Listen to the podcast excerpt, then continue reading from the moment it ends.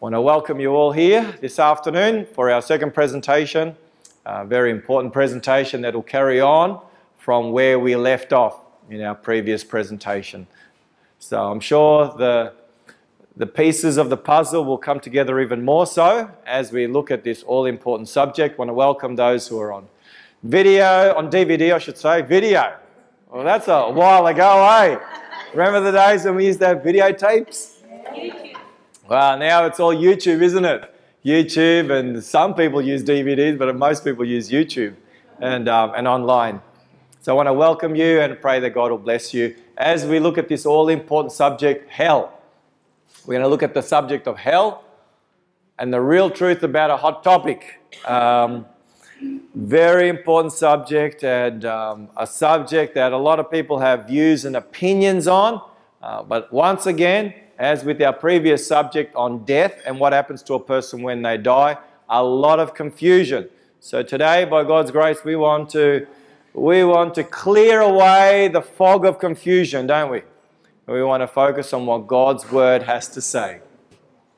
I want to begin by taking a look at um, this newspaper headline that I read just recently in the Daily Adelaide's independent newspaper. And um, there was a survey conducted of about 1,000, 1,075 Australians from, from all walks of life and they asked them a number of questions. And this was the, the headline More than a third of Australians believe in ghosts and aliens, says this poll. And we discovered in our last presentation uh, this growing belief in the afterlife. And here we have it. This is what it says here more than one third of Australians believe aliens have visited the earth, while 40% are certain that heaven and hell are both destinations in an afterlife, according to an Australian poll. So, four out of ten Australians that were, survey, that were surveyed uh, believe that after you die, either you go to heaven or you go to hell. That's a lot of Australians, isn't that true? That's a lot of Australians, four out of ten. So the average Aussie out there, four out of ten of them at least, believe that there is a, a hell that you can go to if you didn't do the right thing and you didn't get to heaven. Eternal burning hellfire is what most of the major world religions believe and teach, including most Christian faiths today. Uh, eternal hellfire, where those who are lost, where those who have rejected the plan of salvation, turn their back on God, they will forever um, live in a place of eternal torment um, called hellfire. This individual by the name of Jonathan Edwards, a famous preacher in the 1700s, um, known as a fire and brimstone preacher, very intelligent individual, one of the great thinkers um, of his time there in the United States of America. He was part of the Great Awakening movement that took place during those early to mid 1700s. And he's famous for a sermon that he preached in 8, 1741, July 8, 1741. The title of the sermon, Sinners in the Hands of an Angry God. This is why he is most famous. Um, this is kind of his claim to fame. Now, there was a, a, US News and World Report that came out back in the year 2000, and they ran um, a story on hell and what the average American thinks or believes regarding the subject of hell. And as part of, um, as part of this story, they included the opening words of the sermon that Edwards, Jonathan Edwards, preached on July 8, 1741. Are you ready? You got your seats buckled in? Are you buckled into your seats? These were, uh, these were the opening words of the article, um, straight out of the sermon that Jonathan Edwards preached. The pit is prepared, the fire is made ready, the furnace is now hot, ready to receive them. How would you like me to be preaching like that? The flames do now rage and glow. The glittering sword is wet and held over them, and the pit has opened her mouth under them. O sinner, consider the fearful danger you are in.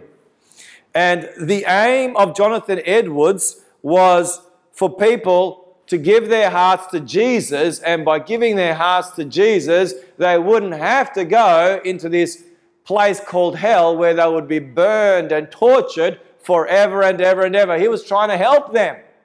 And in fact, the account reads that during his sermon, he was interrupted a number of times. It was probably like a one or two hour sermon uh, with people crying out, What must I do to be saved? People were like fainting as well as they were listening to these words. Well, I went online, thanks to Google, and I wanted to I wanted to find this sermon. I wanted to read through the entire sermon of Jonathan Edwards. Um, it makes for very good bedtime reading. Not, not don't read it before you go to bed. These were the final words of his sermon, and I have um, uh, pasted them in there for you to see. This was his appeal. This is how his one to two hour long sermon, not quite sure how long it went, it's about 20 pages long, 20 page sermon. This is how it ended. Therefore, let everyone that is out of Christ not now awake and fly from the wrath to come. The wrath of Almighty God is now undoubtedly hanging over the great part of this congregation.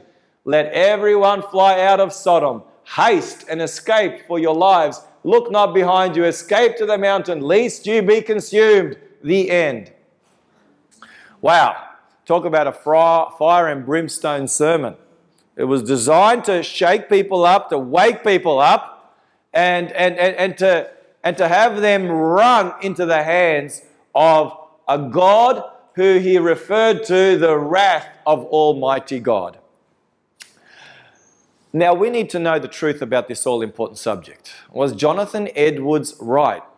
Are many other preachers that are preaching this message of, of hellfire and brimstone, are they preaching an accurate picture of what God has in His Word.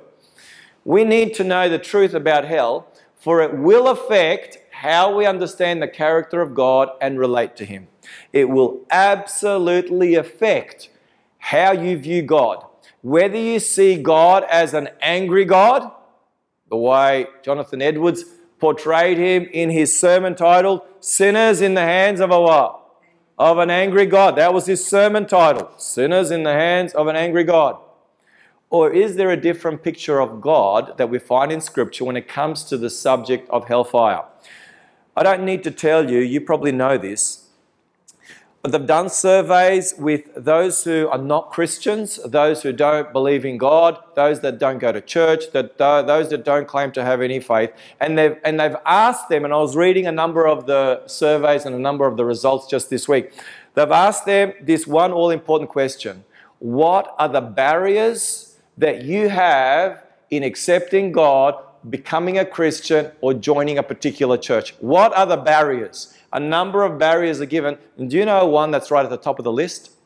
One that's at the very top of the list is I cannot serve a God who, Christians claim because you turn your back on God, because you don't want to accept His gift of salvation, He will then go ahead and burn you for the rest of eternity. I cannot accept a God like that. I don't want to belong to a church that believes in that. I don't want to have nothing to do with a God like that.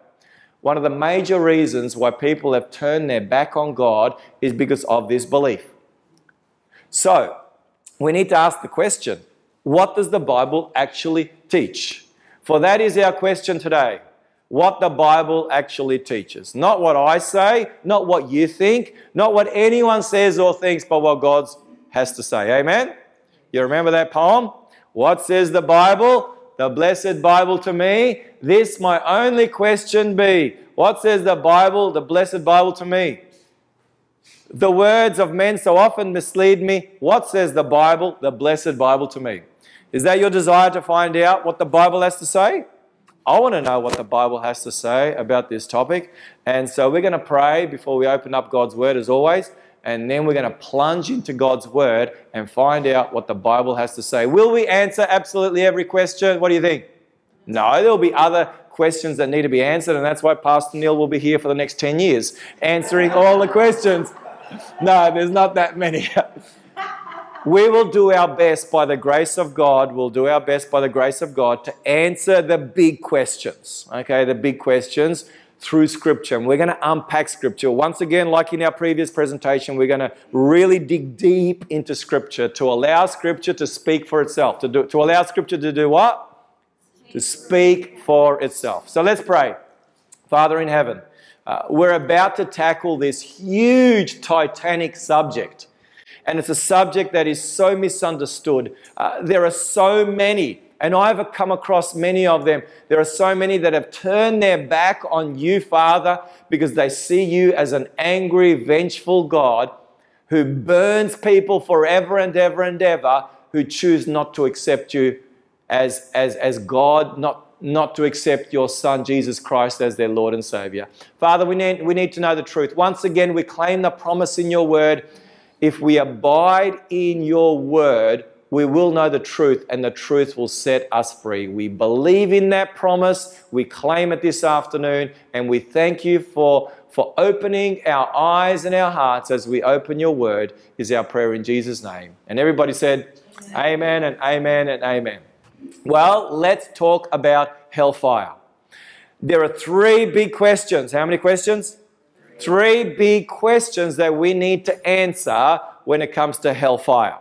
And here they are. The first one is when will hellfire burn? Well, last week, if you remember, we briefly looked at the millennium in the book of Revelation, chapter 20. And there we discovered in Revelation, chapter 20, uh, the Bible tells us that hellfire is not burning now, but that hellfire will burn on this planet at the end of the 1,000 years after the New Jerusalem has come down from heaven to this earth. So when is not now, when is not even when the second coming of Jesus takes place, when is a thousand years after the coming of Jesus, and that's all found there in Revelation chapter 20. Go home and read the whole chapter, and you'll discover that that is when hellfire will take place. So it's not burning right now. Are we all clear on that? The Bible's very clear. You go home and check it out. Where? Well, I've just answered that also. The surface of this earth is where hellfire will burn. So hellfire is not burning somewhere deep below the earth's surface in some barbecue pit where the devil and his and his evil angels are roasting people, just turning them over, making sure they're well done and turning them over some more, as a lot of people believe. I mean, Hollywood has popularized that belief. Isn't that true?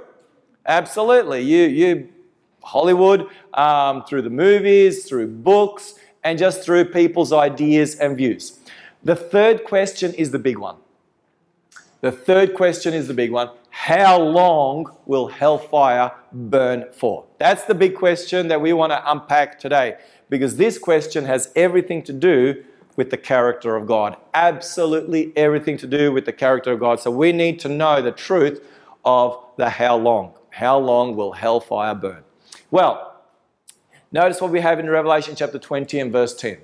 The devil who deceived them, that is, those who are lost, those that have chosen those that have chosen his plan and chosen to be aligned with him, was cast into the lake of fire and brimstone, where the beast and the false prophet are. And they will be tormented day and night for how long? Forever and ever. You're like, well, there you go, Danny.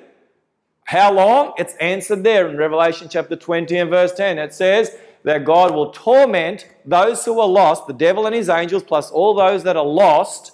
He will torment them day and night forever and ever. That sounds pretty straightforward to me.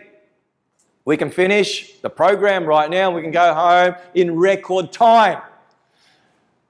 Just a moment. As my friend would say, hold the bus. Not so fast. What we need to do is we need to unpack what all this means. And we're going to do that as we go along.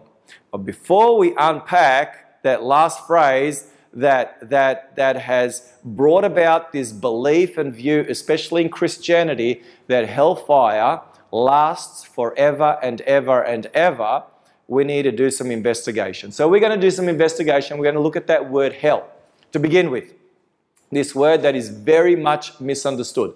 The word hell appears 54 times in the Bible. That is in the King James Version of the Bible. Some 54 times you will come across the word hell as you're reading from Genesis to Revelation.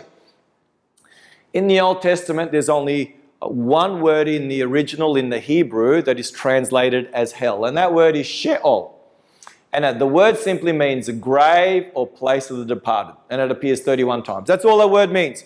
In the Old Testament, the word for hell simply means grave. It means what?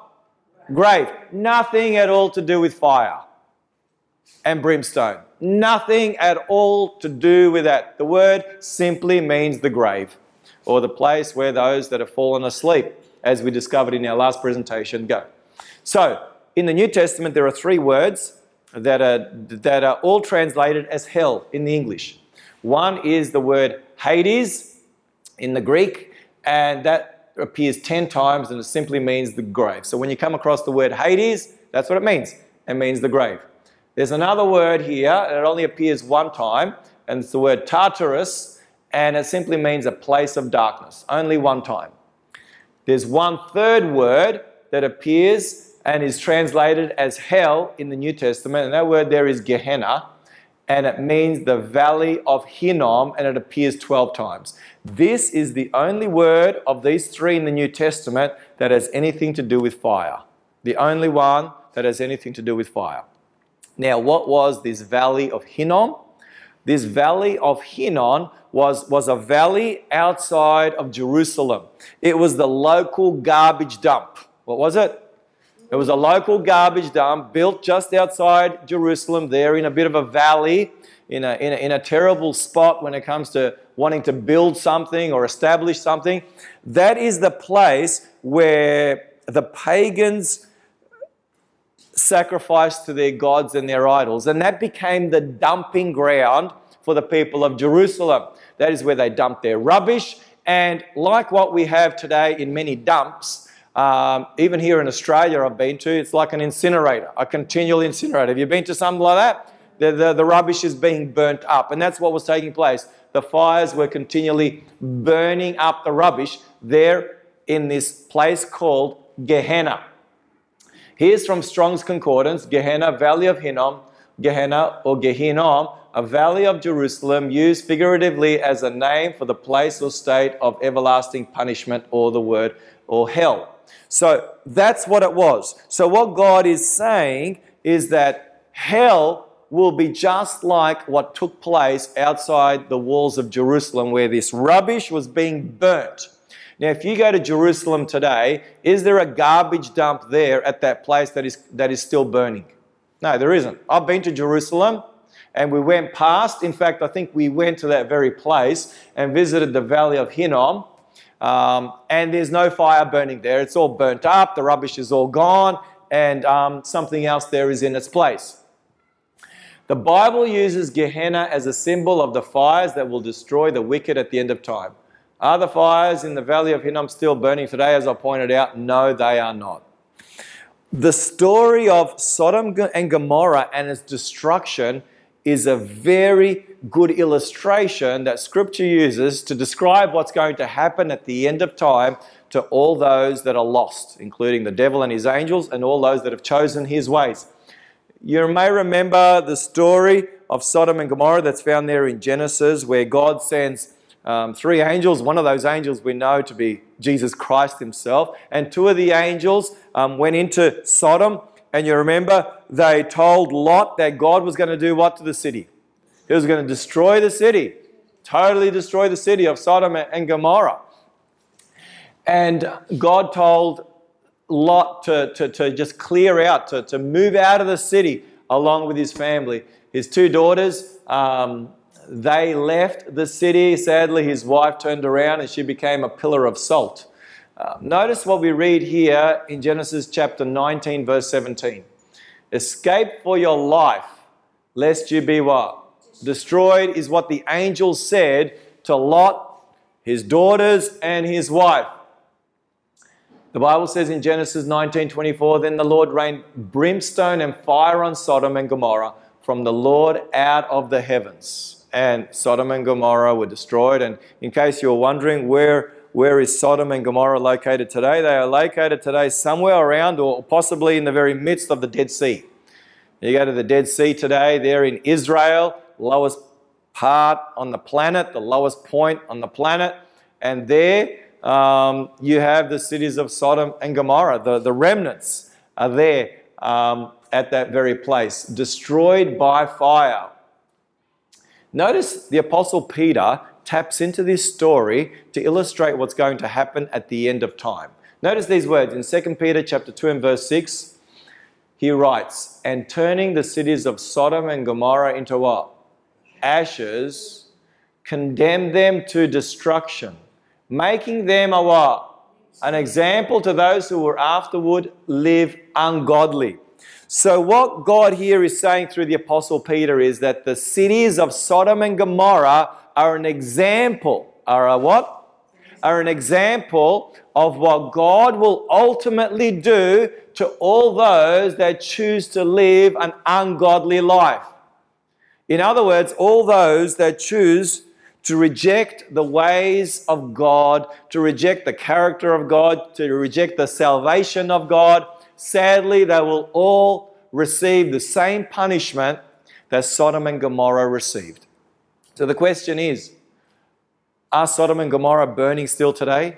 No, they're not. Did the cities burn up? Yes, they did, but they are not burning today. Notice how the Bible goes on and describes um, the fate of the wicked.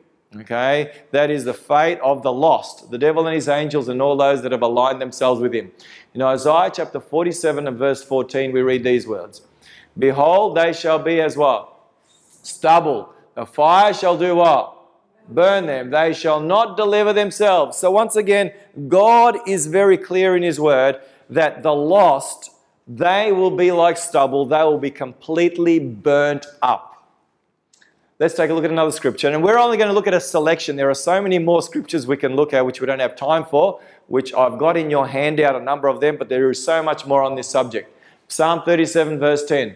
For yet a little while, and the wicked shall be what? No more. Indeed, you shall look carefully for his place, but it shall be no more. The wicked will be gone. They, will, they won't be around anymore. Here's another scripture Psalm 37, verse 20. But the wicked shall perish into smoke, they shall vanish away. Notice the, the, the clear language that the Bible uses to describe uh, those who are lost. Here is another one from Jesus. Matthew chapter 7, verse 13 and 14, Jesus says, Enter by the narrow gate, for wide is the gate and broad is the way that leads to what? Destruction. And there are many who go in by it. Because narrow is the gate and difficult is the way which leads to what? Life, and there are few who find it. Notice Jesus, Jesus put side by side, they are in complete opposite directions destruction and life. Can you see that? When something is destroyed, it is what? It is gone. Isn't that true? If something is destroyed, it is gone. Jesus made it very clear in John 3:16. Do I even need to put up John 3:16? But notice what we read. For God so loved the world that he gave his only begotten Son, that whosoever believes in him should not what? Perish, but have everlasting life. Notice the two opposites. Perishing is the very opposite to everlasting life.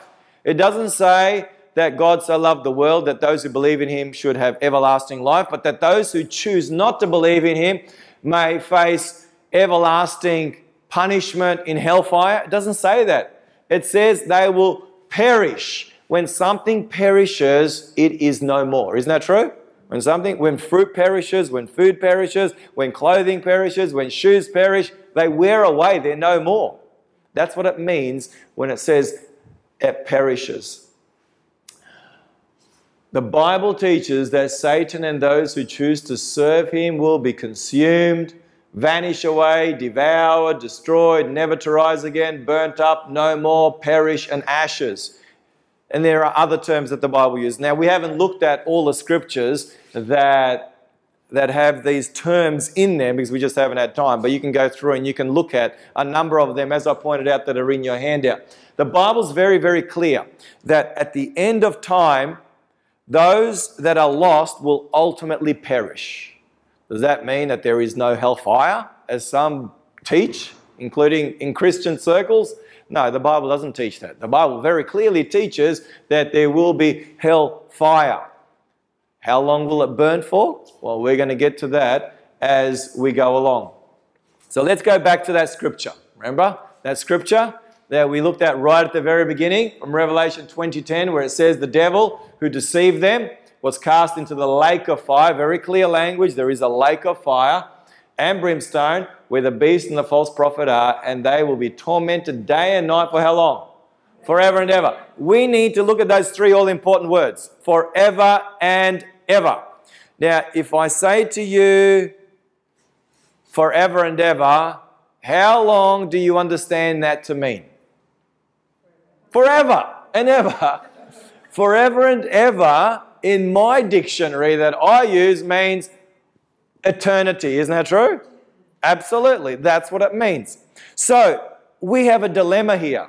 We have a big dilemma because we have just read a number of scriptures where God says Satan and the wicked who join him will vanish away, they'll be no more, they'll be destroyed, and so on and so forth. We've just read those scriptures. And yet, here we read another scripture in the same Bible, and you've got to ask yourself, is God playing games with us? Is he trying to confuse us?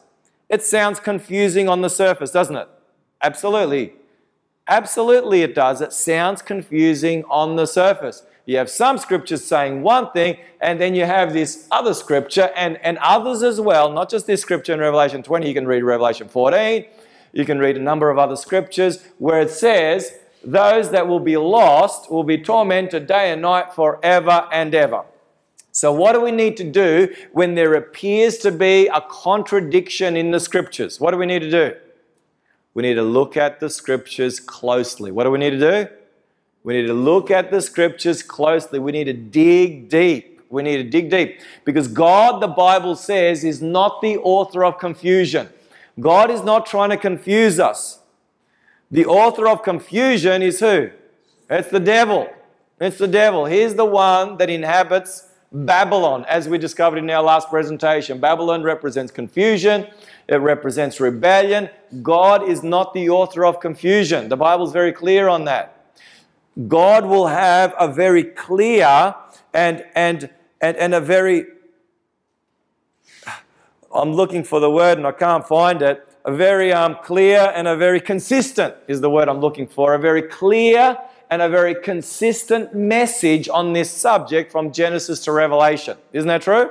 That's what we have discovered. So, we need to look at this term forever and ever. So, guess what I did? I did some research. Absolutely, I did some research. And, um, and I pray that you'll do some research too. I pray that you won't take my word for it. That is why I give you a handout when you leave so that you can go home and you can check out all the scriptures and others that we haven't even looked at during the seminar here. And you can come to your own conclusion based on God's word and the Holy Spirit leading you through God's word. Is that fair enough? So I don't want you to take my word for it. I don't even take my word for myself. So I um, can't trust myself. Only we can trust God. Now I did some research and I looked at this word forever. And the word in the original is the word aion or aion in, in the Greek. And it means uh, three different things uh, depending on the context that it's used. It can mean forever, an unbroken age, perpetuity of time, eternity. Okay, that's how we understand forever, isn't that right? Like when we speak of, I'm going to live forever with Jesus, what are we talking about? Forever and ever, without any interruption. Okay? Eternity is what we're talking about. The word also means the worlds or the universe. It can be used in that context or it can mean a period of time or a particular age, a period of time. I looked at that and I wanted to look in Scripture and see does the Bible in other parts of Scripture use the word forever? Not so much forever and ever, but to delineate a specific period of time. And guess what I found? Notice these words Jonah chapter 2 and verse 6. We know the story of Jonah. Yes, swallowed by a what? By a whale. Yes, a big fish, the Bible says, a whale. Jonah chapter 2, verse 6. This is Jonah writing, and he says, I went down to the moorings of the mountains, the earth with its bars closed behind me for how long? Forever. Was Jonah in the belly of the whale forever? It probably felt like forever. three minutes in the belly of the whale would feel forever, let alone three days. But notice, and Jonah was in the belly of the fish three days and three nights. So he wasn't in there forever. Okay. Here's another scripture. 1 Samuel chapter 1 verse 22, but Hannah did not go up, that is go up to Jerusalem, for she said to her husband, not until the child is weaned, then I will take him, speaking of Samuel, that he may appear before the Lord and remain there for how long? Forever. Now, was Samuel going to serve the Lord in the, in, in the sanctuary forever? Forever and ever and ever and ever? Was he going to do that? No. Samuel was immortal. Okay, that means he was going to die. So, what did, what did Hannah mean when she said, he will remain there before the Lord forever. Well, we have scripture that explains itself. 1 Samuel 1, verse 28 Therefore, I also have lent him to the Lord, says Hannah. These are Hannah's words. As long as he lives, he shall be lent to the Lord. So, scripture uses the word forever to also designate for as long as the person will live. So, hellfire. Hellfire is real, and those who are lost will sadly be destroyed in hellfire according to Scripture, and they will burn until they come to their end. Now, how long will that be? I don't know. The Bible doesn't say how long, but it does appear that some will burn longer than others according to some of the statements that Jesus made. Now, here is Malachi chapter 4, verse 1, the last chapter in the Old Testament, and we read these words And the day which is coming shall burn them up, that will leave them neither root nor what? Branch. Here, God is speaking about those that will be lost. And the Bible says that they will be burnt up, completely burnt up, including the root and the branches. Now, who's the root here, do you think? That's the devil. The devil is the root cause of sin. He is the one that tempts people into sin. The root is the devil. The branches are sadly those that have chosen to be aligned with him. You remember Jesus before his death in John, um, he said, I am the vine, you are the branches. Speaking of his disciples or the believers. Jesus is the vine, his believers are the branches. The enemy, Satan, he's the root. I guess you want to call it the vine. And, and, his, and his servants are the branches. They'll be completely destroyed. Notice the second last chapter of Revelation, what we read. In Revelation 21, verse 8, we read these words But the cowardly, the unbelieving, they shall have their part in the lake of fire and brimstone, which is the what? The second death. Now, this is very important, very important. In our previous presentation, we discovered that death is what? Asleep. That's what the Bible teaches. On how many occasions? On some 50 occasions, the Bible describes death as asleep. Now, the Bible says those who are lost will die the second death. That means that they will be put to sleep put to sleep for all of eternity because that's what death is. Death is asleep. Death is not burning in hellfire forever and ever. Death is not living somewhere in some disembodied spirit forever and ever. Death is asleep. The Bible's very clear on that as we have discovered. And it says they will die the second death. And you remember back to the story of Lazarus. I didn't share this earlier on, but in the story of Lazarus, when Jesus called him out, you remember what Jesus said, what his words were? Lazarus, do what? Come forth. Jesus never said, Lazarus, do what? Come down. Or Lazarus, come up. Well, he wouldn't have been coming up. he was a good man. Well, a lot of people believe hell is down there somewhere. Well, we know what the Bible teaches on that. Lazarus, come forth. Lazarus come forth. If Lazarus was in heaven, that would have been pretty rough for him to come back and to live some more. Isn't that true? It would have been pretty rough. After four days of being in heaven, to come back. Lazarus, according to Jesus, was what? Asleep. He was asleep. And Jesus said, I'm going to wake him up. Those that die the second death are those that are put to sleep forever and ever. Now, you may be thinking the second death. What does the Bible mean when it says the second death? We're going to get to that right now. There are two deaths. Two deaths. You don't have any choice in your first death. No choice. And the reason is Adam and Eve, well, Adam in particular, made the choice for you and for me and for all of us that we would have to partake in the first death. And unless Jesus comes in the next 100 years, everyone who is in this room will experience the first death. You have no choice in that matter, but you and I do have a choice whether we will experience the second death. The second death is eternal destruction, it's eternal isolation from God, being completely separated from all eternity from God, and being completely gone and vanishing away. There is only one person so far that has died the second death, and that is Jesus.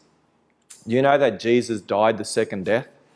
That death where there is no hope, Jesus, in the Garden of Gethsemane, the Bible tells us, was given that cup to drink. Three times, not once, not twice, but three times, that cup was extended to him, and that cup was filled with all of the suffering and all of the sin of the human race. And Jesus had to make a choice whether he would drink that cup, because the Bible says the wages of sin is what? Death. Now, we're not talking about the first death that we all die. The death that the wages of sin is, according to Romans 6:23, is the second death. It's eternal separation from God. Jesus chose to drink that cup. Jesus chose, as we have already discovered, to be separated from his Father forever, to take on board our punishment, so that you and I can receive the gift of life. Very clearly, Romans 6:23. The wages of sin is what? Death. But the gift of God is what? Eternal life through Christ Jesus our life. Death and eternal life are in two opposite camps. Jesus paid the price. He experienced the second death. You may be thinking, really? Did Jesus experience the consequences of the second death? Is that what was in his heart? You remember when he was on the cross, Jesus cried out those words, and we've looked at them, and I repeat them once again. He cried out, My God, my God, why have you what? Forsaken me. You know what the second death is? The second death is to choose to do what? To choose to experience that eternal separation from God. You see, the Bible's very clear. God alone is immortal. Isn't that true? That's what we've already discovered. God alone is immortal. God gives his gift of immortality to all those that are willing to receive it. If you are not willing to receive the gift of immortality, guess what you remain as? Mortal. Can a mortal live forever? No, they can't. The reason why we have this teaching that comes from the devil himself, even though it's preached in many Christian churches today, this belief that God allows people who refuse the gift of salvation to burn in hell forever and ever and ever. The reason why we have this teaching today circulating in Christianity and amongst all the world religions is because the lie that you have an immortal soul has been shared, believed, and now is being preached to the masses. But if you know the truth about what the Bible says about the human soul, about the human person, if you know what the Bible teaches, that the Bible says that you and I do not have an immortal soul, that we are given the gift of immortality when Jesus comes at his second coming, then you don't have a problem with those that have forfeited eternal life being wiped out, being destroyed, and not having to burn forever and ever. The two, in fact, make perfect sense.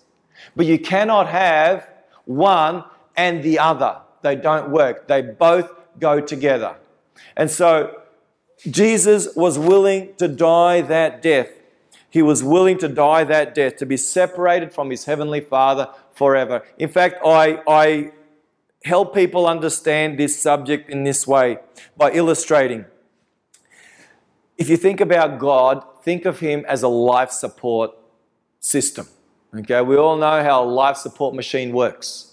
As someone who's in hospital, in ICU, um, they cannot breathe for themselves because of their situation that they find themselves in. They are hooked up to that life support system. Isn't that true?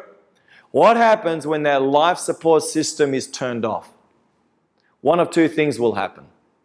Either they will start breathing on their own and they'll continue on, or what will happen, and most of the time does happen, the person passes away. God is our life support system. God is the life support system for the entire universe. When you and I choose willfully to disconnect from God, from that one and only life support system in the universe, we are now apart from that life support system. When that life support system is switched off, it's all over. We switch off as well. Does that make sense? That's what the Bible teaches.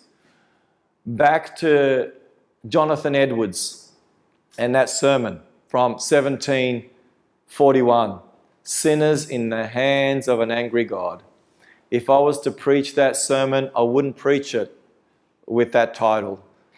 I would preach it with this title Sinners in the Hands of a Loving God. Why is that? You see, the Bible tells us that God is love. 1 John chapter 4 verse 8. You cannot have a picture of a loving God who at the same time allows those who refuse Him to burn forever and ever and ever and ever and ever. The two do not go hand in hand. No wonder, no wonder so many have turned their back on God and don't want to have anything to do with the God like that how can you, as Christians, call him a God of love, and yet just because the person chooses not to accept the plan of salvation, God will then punish them forever and ever and ever and ever by burning them. What kind of God of love is that? I don't want to serve a God of love like that. That's not a God of love. That's like you being a judge, and because someone was speeding five kilometers over the speed limit, you consigning them to the electric chair. Not even Hitler, not even Hitler was that cruel.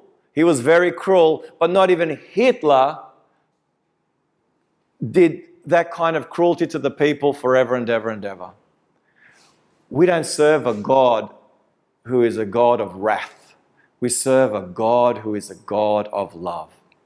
The Bible says over and over again uh, that God is not willing that any should perish, but that all should come to repentance. Uh, we serve a God who weeps over the lost. We serve a God who Ezekiel says uh, God is saying, Turn, turn, turn, turn to me.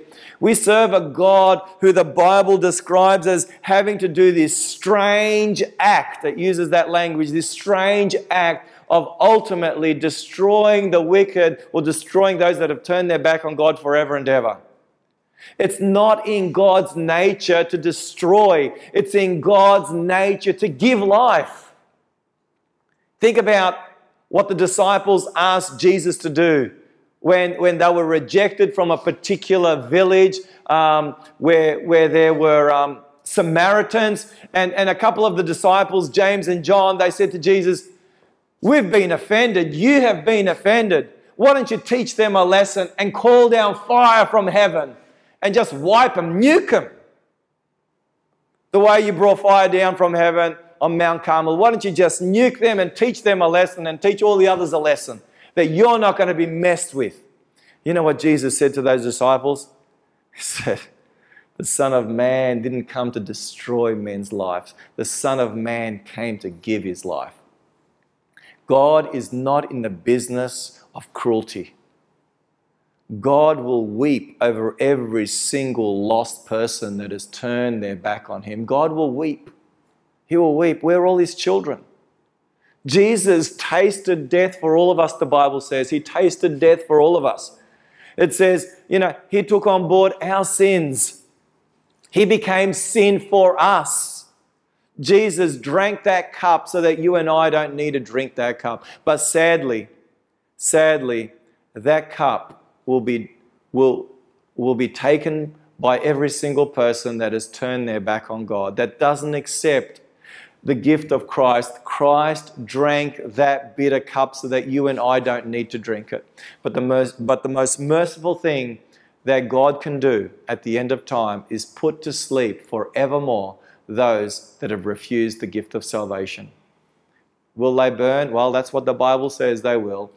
Fire will cleanse this world. Fire will completely cleanse this world. Fire is a cleansing agent.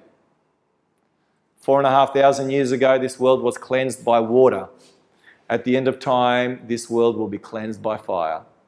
Notice this if the New Jerusalem will descend to this earth where the righteous will live forever, and if the fires of hell are on the surface of the earth, then it is logical to conclude that before the righteous step out of the New Jerusalem onto the new earth, the fires must be completely out.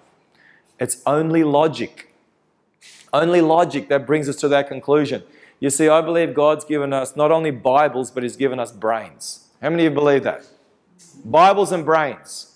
And God expects us to use both our Bibles and our brains that He has given us. And so it's not logical that the fires will continue to burn as the, as the saved walk out of the New Jerusalem and inhabit this earth, as the Bible says. It just doesn't make sense, and it's not biblical. Notice what we read. Revelation 21, verse 1 Now I saw a new heaven and a new earth, for the first heaven and the first earth had passed away.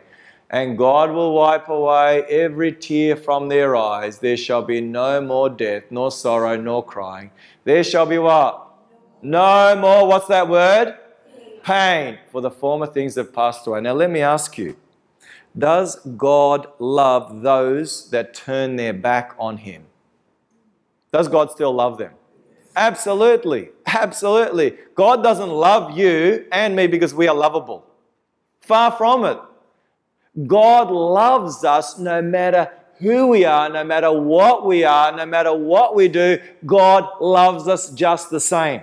As someone once pointed out, and it's been repeated over and over again, and it needs to be repeated this time here. There is nothing you can do that will have God love you anymore, and there is nothing you can do that will have God love you any less. The Bible doesn't say God is loving. No, the Bible says God is love. This is who God is. God will deal with those that have turned their back on Him in the most merciful, in the most loving way, and He will simply put them to sleep for the rest of eternity. I want to serve a God like that, don't you? I want to serve a God like that. You and I full well know that if you love an animal that's in pain, what do you need to do? And there's no hope for that animal being rehabilitated. What do you do? You put your animal to sleep. If we, if we, if me, as a sinful, wicked human being, according to Scripture, am willing to put my cat, which I did last year, my cat to sleep because the situation was, was, was, was beyond repair. That's probably not the right word to use, but you know what I mean. It was an old cat, it was a sick cat, it was in pain. And me as a human being, I put my precious cat, Sam, I cried, I cried, but we put Sam to sleep so that Sam wouldn't be in more pain than was necessary. If I did that with my cat, and I'm just, I'm not a, Oh, I'm not God, not even close. I don't have the loving character of God.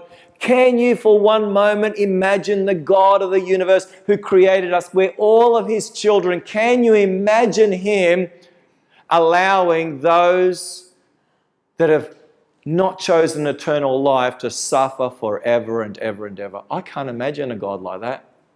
That's because the Bible doesn't teach a God like that. It teaches a God who will end pain, no more pain, including those that have chosen to forfeit eternal life. Isn't that a beautiful picture of God? A wonderful picture of God. That's the kind of picture of God that the Bible teaches. I don't know what kind of picture of God you had before you came to hear this message. Those of you who are watching on DVD or those who are watching online, I don't know what kind of picture you have.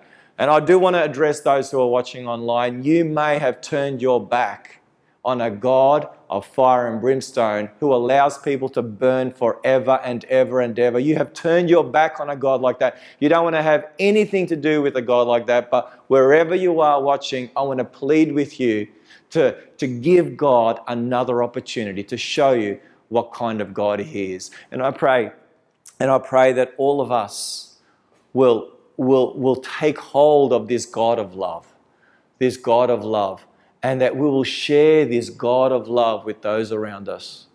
That He is loving in everything He does. And that is why, my friends, that is why, my friends, do not ever forget that for all of eternity, for all of eternity, there will be one theme song that all the angels, all the redeemed, the entire universe will sing over and over and over again. And the theme song will be God is love.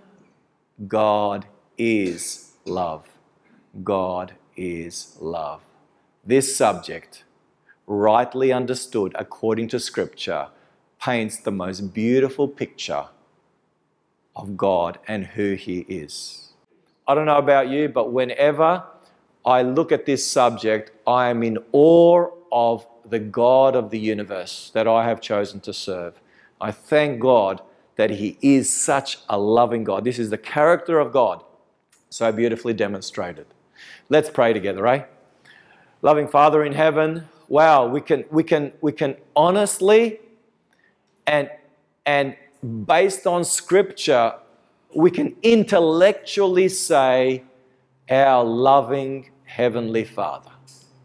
Because indeed we have discovered through this misunderstood subject, not just misunderstood subject, but Father, this subject that has been so wrongly taught, even in your church, even in Christianity, Father, we have discovered the truth that you are not a God to be afraid of, but you're a God to be a friend of.